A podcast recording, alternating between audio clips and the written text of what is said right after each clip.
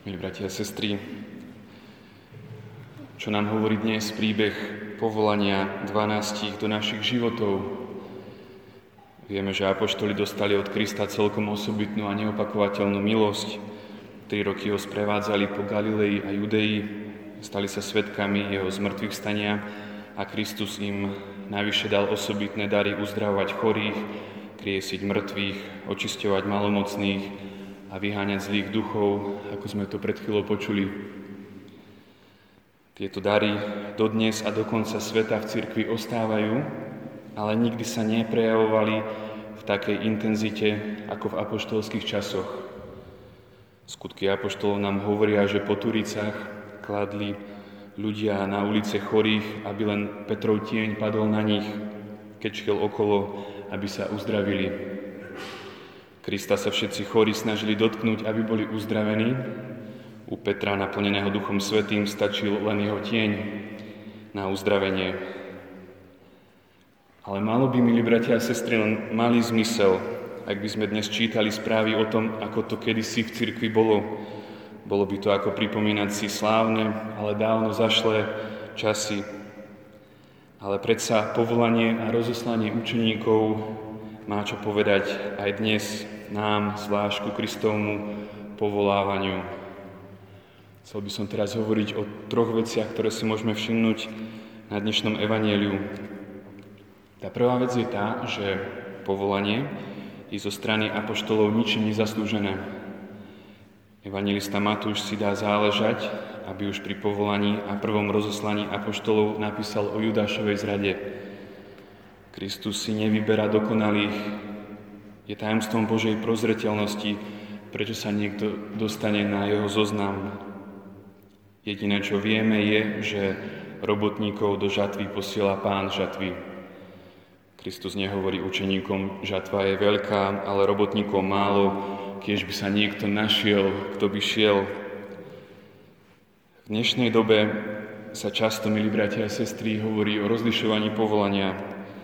A nehovorím teraz o rozlišovaní duchov podľa duchovných cvičení svätého Ignáca, ale populárne metódy rozlišovania povolaní dnes riskujú obrátiť milosť stať sa kňazom hore nohami. Čo tým myslím? Takéto rozlišovania totiž hrozia kultivovaním záľuby v zaoberaní sa sam, sebou samým. Namiesto toho, aby sa človek pozeral na Boha, ktorý neomilne dáva milosť, človek, ktorý sa venuje rozlišovaniu, pozerá sa jedným okom na Božiu vôľu a druhým sleduje sám seba. Môže sa stať, že taký človek bude rozlišovať do nekonečna, váha, spochybňuje, vyberie si nejaké povolanie, ale ani potom nie je úplne spokojný, rozlišuje a rozlišuje, počase povolanie opustí a rozlišuje opäť inde. Božie vedenie, milí bratia a sestry, to Božie vedenie človeka sa väčšinou uskutočňuje životnými situáciami, niekedy aj banálnymi, dôležitými stretnutiami, rozhovormi, ale aj túžbami srdca, tieto, keď zapadnú dokopy, človeka, ktorý sa modlí k pánovi žatvy, neomilne dovedú na miesto, kam ho volá pán.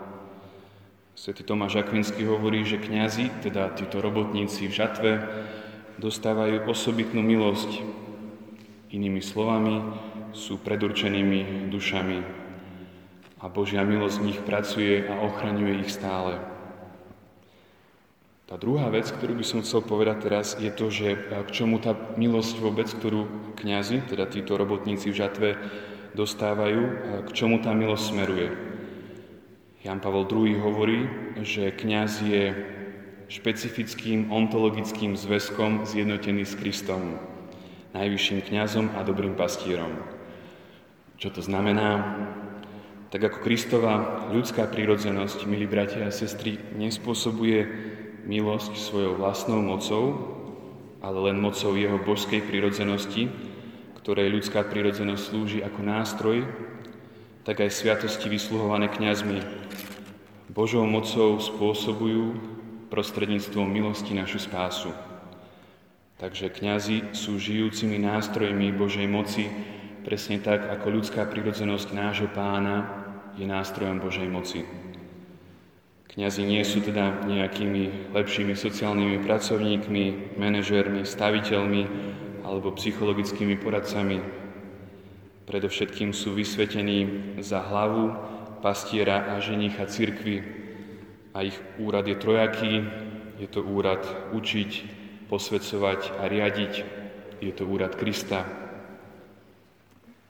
No a tou poslednou, treťou vecou, o ktorej by som chcel hovoriť, je to, čo znamená kňastvo, ktoré je ustanovené Kristom. Doteraz som teda hovoril o tom, čo to znamená a, a apoštoli v dnešnom evanieliu na to Kristové vyvolenie a rozoslanie, to je zaujímavé, že nereagujú ani jedným slovom. Keby sme čítali evanielium ďalej, tak by sme zistili, že Ježiš pokračuje v ich poučovaní ešte celú jednu kapitolu, a apoštoli ďalej ani nemuknú. Predsa však pred odchodom musia urobiť jednu dôležitú vec.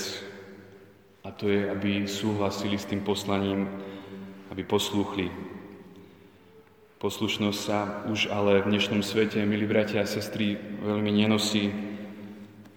Odmietnúť svoje osobné preferencie a podriadiť sa rozhodnutiu niekoho iného, keď sa dnes zdôrazňuje sloboda voľby, seba naplnenie, seba realizácia či seba zošľachťovanie. To všetko robí Božie povolanie doslova kontrakultúrnym. Ale práve poslušnosťou Bohu sa dá nájsť práva sloboda. Trvalý pokoj totiž nájdeme vtedy, keď sa necháme viesť Jeho vôľou, nielen tou našou. Teda osobitná milosť predurčenia kňazov, to, že kňazi sú žijúce nástroje Božie a poslušnosť Bohu. Na tieto tri veci, milí bratia a sestry, si spomeňme, keď budeme plniť Kristov príkaz dnešného Evanielia, proste pána žatvy, aby poslal robotníkov na svoju žatvu. Amen.